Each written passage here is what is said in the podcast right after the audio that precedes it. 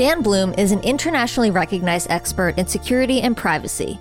He is also the author of the book Rational Cybersecurity for Business. On this episode of IT Visionaries, Dan has an honest and thoughtful conversation on why the role of Chief Information Security Officer is often buried within IT departments.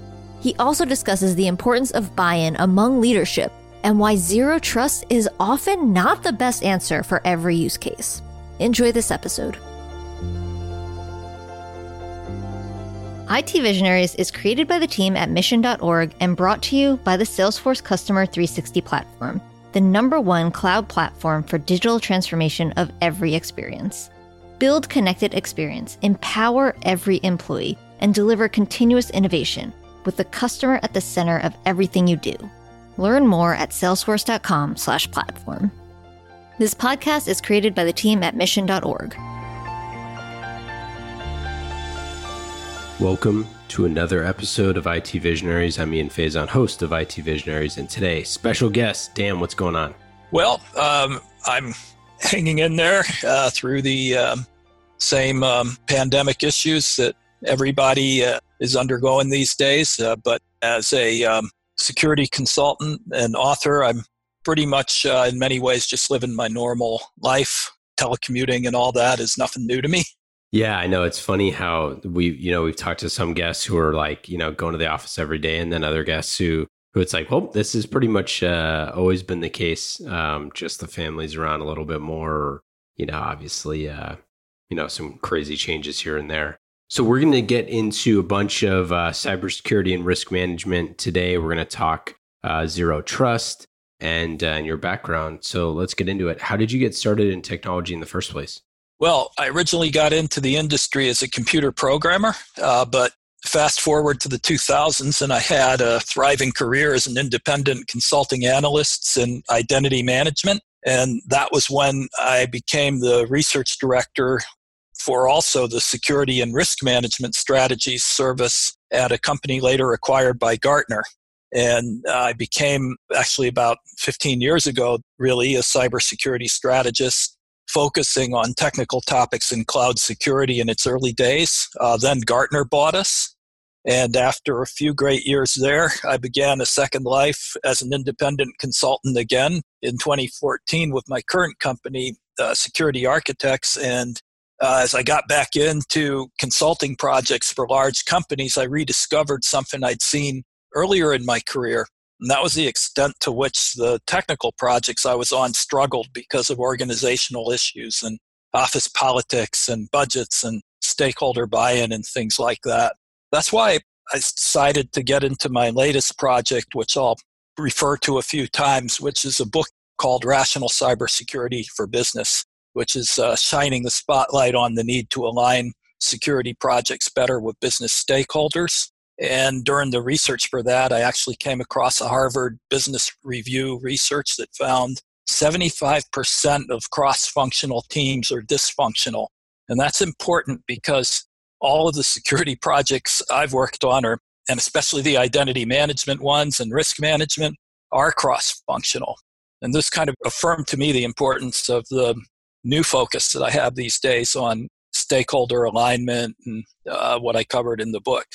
In fact, it's subtitled "The Security Leader's Guide to Business Alignment." Yeah, so let's get let's get into that. So, why did you decide to uh, to write the book? Well, because I saw that there wasn't a book that really tackled that subject. I, I guess there were some books on um, soft skills for chief information security officers or CISOs, but there wasn't really one that looked at what is the security program, what is the architecture of the security program and how do you go through piece by piece and figure out how to align that with stakeholders to get the maximum effectiveness? Well one of the things i thought was pretty interesting is you know you're talking about pareto principle and kind of that key question for how can leaders get 80% of the benefit by doing 20% of the work? And i think that's what all technology leaders are trying to figure out with security right now is you know how do we manage risk but how do we do it in an efficient way? Because security budgets aren't rising exponentially as threats uh, rise exponentially. Well, I, I, hope I hope your security budget is rising uh, because the industry, not just the threats, but the uh, regulatory authorities and the uh, business disruption and the technology changes are always raising the bar. I, sometimes the technology gives you more automation and more capability, but first you have to figure out how it works and how to integrate it in with what you're doing.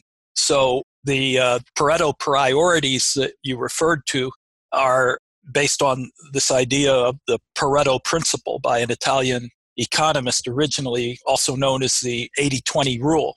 And of course, 80 20 is a rough uh, estimate, but anything that kind of has a, a power law distribution and in IT where you have automation, phenomena tend to have a power law distribution where you can have large differences in efficiency based on better or worse approach it's worth looking at that. You know, what 20% of things should we be working on? And and so I was kind of trying to figure out what to focus on when I was outlining rational cybersecurity for business, and I kind of um, toyed with that question of um, you know what is the cybersecurity Pareto principle, and I came up with six priorities. You kind of indicated uh, risk management was real important, and, and it is. It's one of them maybe in some ways the most important one. And you also kind of alluded to why when you were talking about security budgets and you know particularly if your budget's not going up but going down you really have to husband your resources but i, I found um, you know five other principles uh, control baseline because you have to have some security hygiene access control um, creating minimal drag on the business uh, cyber resilience and um, you know a couple others it simplification and rationalization because you can't manage what you can't secure. So how many folks did you talk to uh, in the course of uh, of the book? What were some of the common themes so i i spoke with uh, more than uh, 60 uh, business and security leaders and they were a pretty diverse um, group i should say uh, because some of them were folks that are on um, boards of directors sort of representing risk management or cybersecurity. And others are uh, security leaders, actual CISOs, and, and still others were people I knew that were thought leaders and were just going to give me an interesting perspective about anything that I asked them. But the common themes that I, I did come up with uh, were one of them was that you kind of have to focus on the basics. The basics are important, and that's why a control baseline was part one of my six Pareto priorities. And those basics that folks talked about, in addition to security hygiene and keeping the doors locked, so to speak, were also just basic integrity. If you're a, in a CISO position and you have to go to the uh, CEO and say, interrupt the meeting with uh, some of their biggest customers and say, uh, we've got a, um, a potential problem with a virus and uh, we may be sending out uh, infected emails. I need to shut down the email system for the company till we can clean it up. Um, you need to have established a relationship for integrity so that you'll be believed and, and heard. And that, that's critically important. And then, um, you know, another basic is just uh, leadership. You know, I think we're talking about upskilling some on this interview. You have to be able to lead your team through some trying times. I also talked a lot with folks about risk management, and this may have been a bit of a self fulfilling prophecy because I was um, so interested in the subject of risk management, and we'll probably get into that hopefully. But I found that there was a wide variation in the maturity of risk management programs that companies had, and that the ones that seemed to be doing it well were not all doing it the same way. Um, I mean, maybe they were using factor analysis of information risk or moving in that direction so that they could quantify their risk. But how they actually reported risks uh, to what committees or uh, how they made business leaders accountable for risks, uh, that was all different and really adapted to how their company culture is. Yeah, let's get into that. Let's get into some of the risk management piece. Was there something specific that you saw in those interviews um, and as you were preparing the book that was different than the rest of your research or what were, what were you seeing i've um, done a lot of research into risk management over the years, um, going back to when I started that security and risk management service and um, back at before Gartner. And in those days, none of the uh, security folks I was working with thought that you could do quantitative uh, risk analysis. They thought that it had to be qualitative because you could not estimate the probability of a threat doing something and succeeding or that type of thing. Well, since then, we've developed um, in the industry the factor analysis of information risk, or FAIR, and that's become an open group standard. And so I have been um, inspired by that. I've worked with a few companies uh, over the last uh, five years on setting up a risk management program, uh, all the processes for communicating risk, reporting risk, uh, monitoring risk, analyzing, assessing, evaluating, identifying uh, risk, even from the uh, teams that are looking at vulnerabilities or pen test reports or different issues and trying to triage which ones are actually risks. So I've done all this work and have all this background, but it was interesting to do these interviews for rational cybersecurity for the business, where I was actually speaking with CISOs and board members and folks like that, and seeing how the picture looked from their end, and finding, um, for example, that one of the real keys is to get the accountability for information risk at the right level of the business, not down with the uh, security manager that doesn't have the ability to approve a big budget, but up with the business leader, but making that business leader understand uh, what the risk was. And actually, it's a two way conversation, understanding what the business risk uh, from his or her perspective is. Uh, they're worried about things like sole source factory failures or you know major competitive impairment or things like that and you as a ciso you kind of have a few generic risks like the risk of breach, but you also need to kind of figure out how information risk might tie into the risks that are already on the top executive's mind, uh, like ransomware could cause that sole source factory failure. So it was it was interesting to talk to people and kind of get that perspective, and then to find out what sort of um, forums they had in their companies to consider those issues. Uh, so in, in one company, uh, they had a, um, a, corporate sustainability or, or um, corporate social responsibility committee. That's where they did their major risk um, assessments of the whole company. And they would have people come in from the different divisions and do reports on what their top risks were and actually hold them accountable to identifying those and describing what their action plan was. And it was interesting to see how everybody seemed to do this a bit differently. Yeah, that is really fascinating. How many times are you seeing the CISO as a separate entity from like the CIO or, or CTO versus something that's like rolled up into the technology organization? I think that uh, in most cases, uh, in my experience, the CISO reports to the CIO or uh, the VP of Information Technology because when cyber information risk, which is sort of the, the category that, that I work with and that we in this industry generally work with, and it's a subset of business risk. Uh, business risk includes, you know, the, the risks of um, financial risks and regulatory risks and market risks and all kinds of things. But information risk is kind of a unique animal, so to speak, and it includes broadly uh, the risks of IT outages or, or losing the ability to employ your IT technology on behalf of the business. And it also includes the risk of cyber attacks and other kinds of uh, threats or bad effects that nation states or cyber criminals can create against your company. That, that is all information risk. And the CISO is the head of the team that has to deal with that. But to take a step back concerning CISOs, we actually find that many companies don't have someone with the title of CISO. They have a security leader for their information security team, but this person could be buried down in the IT department and not have any access up to the business uh, leadership to have the kinds of conversations that we were just alluding to about how information risk ties into their top business risks. And, and so don't even know what those businesses risks are or how the executives think about them. And the executives don't understand the technical security perspective either.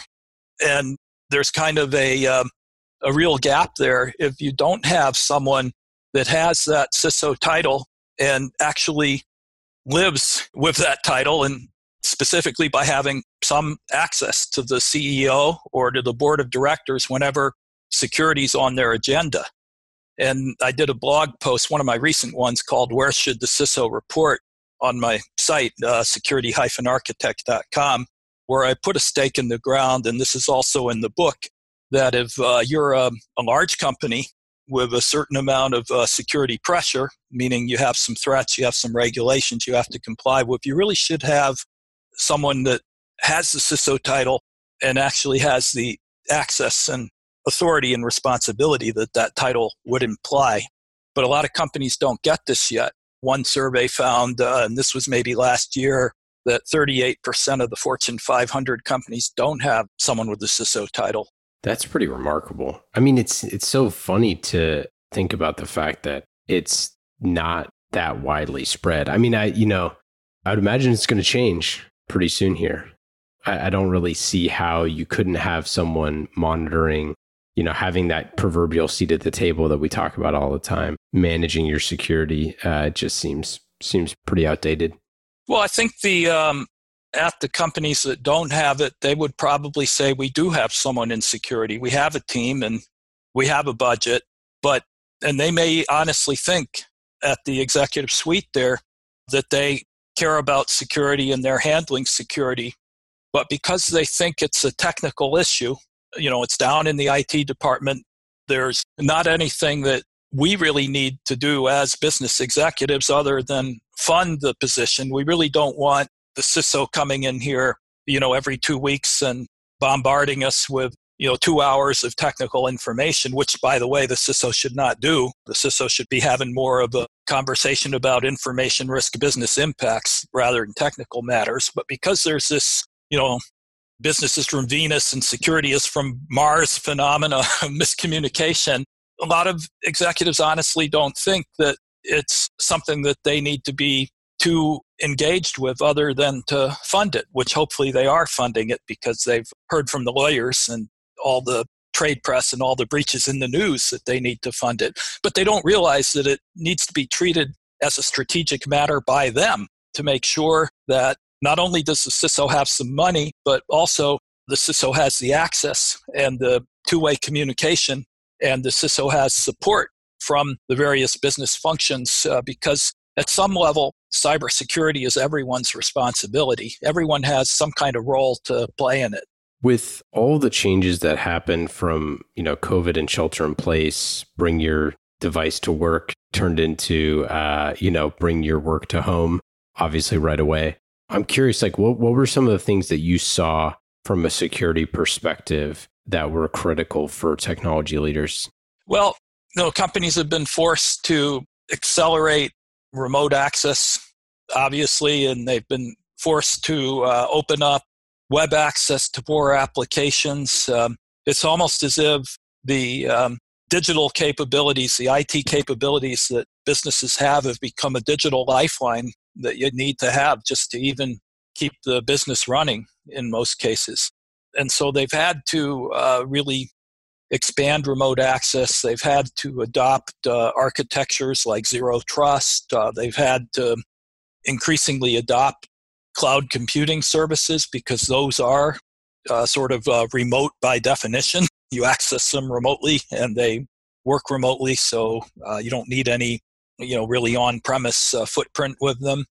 so they've they've had to really expand that part of the program and we've worked with companies over the years on uh, network segmentation architectures that assume that uh, they get a certain amount of protection from resources or data centers being inside um, secure facilities uh, that are only touched by administrators that work for them And uh, now that's increasingly in question with all the remote access. A lot of companies haven't been very well prepared. They may not have had a bring your own device program, for example, and now all of a sudden folks are working from home and they may not have a company owned and controlled device. And so there's there's a lot of issues that companies are working through now to um, try to um, grasp that digital lifeline and not get burned. And what about uh, zero trust? You just you just wrote recently uh, an article about it, and uh, you know we've talked about it a lot on the show. But do you, do you have some concerns? Yeah. So uh, zero trust is just um, a principle uh, that when we um, grant access to an IT resource like a computer or a database or something like that, we should not make the trust decision to do so or not to do so based only on where the um, device that's accessing is coming from. That the trust decision needs to be network independent. And of course, um, with um, almost all access now being remote, you have to be able to have, um, or, or you, you have to be able to maximize the application of that zero trust principle. So a zero trust architecture is an architecture where the IT security components are arranged to support that principle. So I wrote this article for Dark Reading Is Zero Trust the Best Answer to the COVID 19 Lockdown? And in the article, I gave an example of an asset management company that a few years ago had an active shooter tabletop exercise. They were asking the question uh, if there was an active shooter and we had to send everybody home, could we still run the trading and all other parts of the business? And so they were looking at zero trust. They were looking at how they could prepare more systems for internet access. And although the pandemic is nothing like an active shooter, the technology solution was the same and they were well prepared. Other companies like PayPal, I heard, went out and bought uh, thousands of Chromebooks in February, so they got prepared. But you know, companies that weren't prepared uh, now are struggling a bit. But going back to zero trust, um, as I said, it's um, really the right answer in theory for an environment where you've got the need to maximize remote access, but it's not suitable for all the use cases that you may actually have in place today. I've mentioned staff uh, working on home computers, uh, absent an effective uh, BYOD program. You may have to um, look at some other factors uh, as, as to whether you can trust those devices make a risk based decision. Also, uh, there may be some of the applications that you're accessing are not hardened uh, with um, all the ports they don't need closed and things like that. So they're not hardened to be able to be directly exposed to the internet. So you have to still have um, layered architectures and solutions that you ideally would not have in a pure zero trust architecture. You have to look at the use cases and decide where it fits and where it doesn't fit. I want to talk about upskilling. Clearly, there's a massive need for more cybersecurity leaders. There's more need for young folks to be getting into cybersecurity. What are the pathways? How can uh, how can we improve folks uh, joining cybersecurity? Because uh, clearly, companies uh, need it. Yeah. So uh, I don't know that I want to get into um, too much about the uh, sort of social and economic opportunities for bringing into the education system, I guess I should say. I don't really want to get into that too much, but the fact is we have a shortage of an estimated 3 million skilled cybersecurity managers and staff. And this can mean that it can take like six months to hire a qualified security engineer or you might not be able to find a skilled um, incident responder or something like that. And, and, these are folks that they're not ready for those positions um, coming right out of college, uh, the average person. So they, they sort of have to be trained on the job for a while or acquired from another company where they have been trained. So I kind of advise uh, companies to look at two avenues. The first avenue is um, diversity, you know, sort of broaden your focus to look at what kinds of different kinds of people might be good for the roles that you need. And secondly, to look at training or recruiting from within the organization. how can you break up those roles or change the way the work is done so that you can take the limited uh, population of skilled people that you already have and get them training and helping other people to come up to speed and still get the work done in the process. Uh, so, um, you know, on the diversity side, that's um, really important, not just for all sorts of uh, good social and economic reasons, but also because it can improve your team. There is some work that's required to manage a diverse team as opposed to managing a team of people that are just like you and you know how they work. But it's worth it if you find that uh, having a more diverse uh, group of people can help your uh, team expand into additional areas or perform certain functions better. Uh, for example, if you're running a user awareness program, you're actually better off having someone with a marketing background or a communications background than someone with a technical security background. So you could be looking at someone with a, a degree in marketing or communications rather than someone with a degree in cybersecurity to run that program with the guidance of security leaders. If you're looking for someone to do code reviews, there was a really interesting talk at the RSA conference, which I was actually able to attend this year, the last one before everything shut down. But it was on diversity. And one uh, example of looking far afield was that people with high functioning Asperger's syndrome are actually ideal for code reviews because looking through 10,000 lines of code for a misplaced semicolon is the type of work that someone with that mental framework likes to do. So you have to be creative, you have to think outside the box. And in terms of um, sort of uh, reorganizing the work a little bit, going back to my comment earlier about how security was everybody's business at some level in the company, I really am a fan of uh, security championship programs where the security team has a budget and a mandate to go out into the IT department and into the development organizations or into the business and find people that are interested in security and give them some training, give them a uh, security champion title, and get them to do certain tasks that would normally be done by security FTEs, full time equivalents, but don't have to be.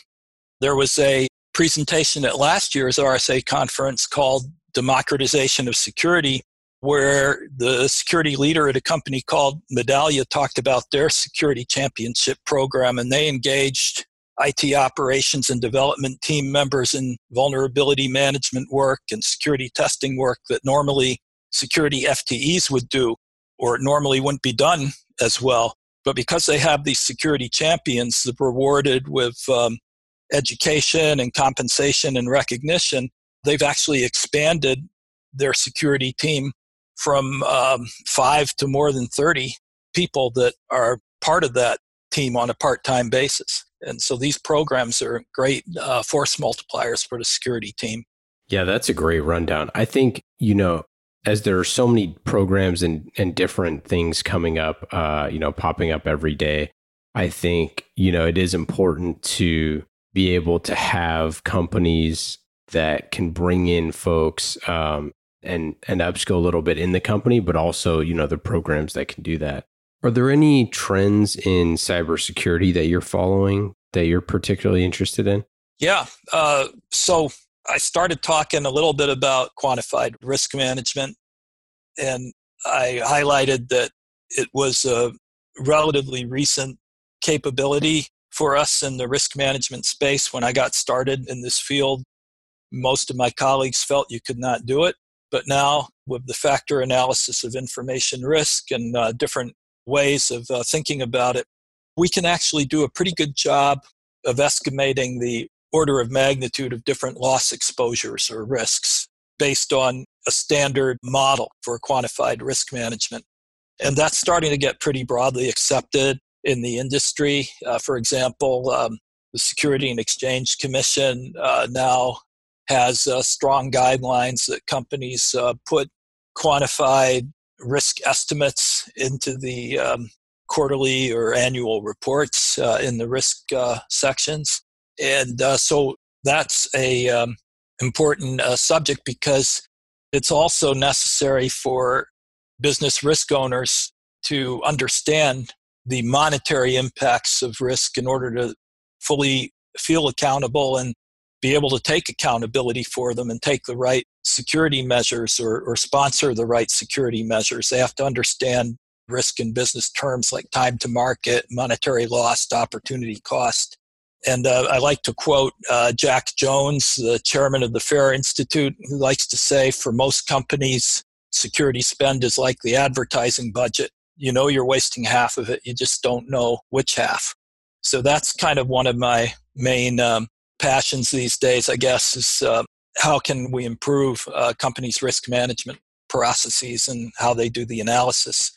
Another one I really like is um, transformational user awareness programs that can uplift the uh, security culture of a company.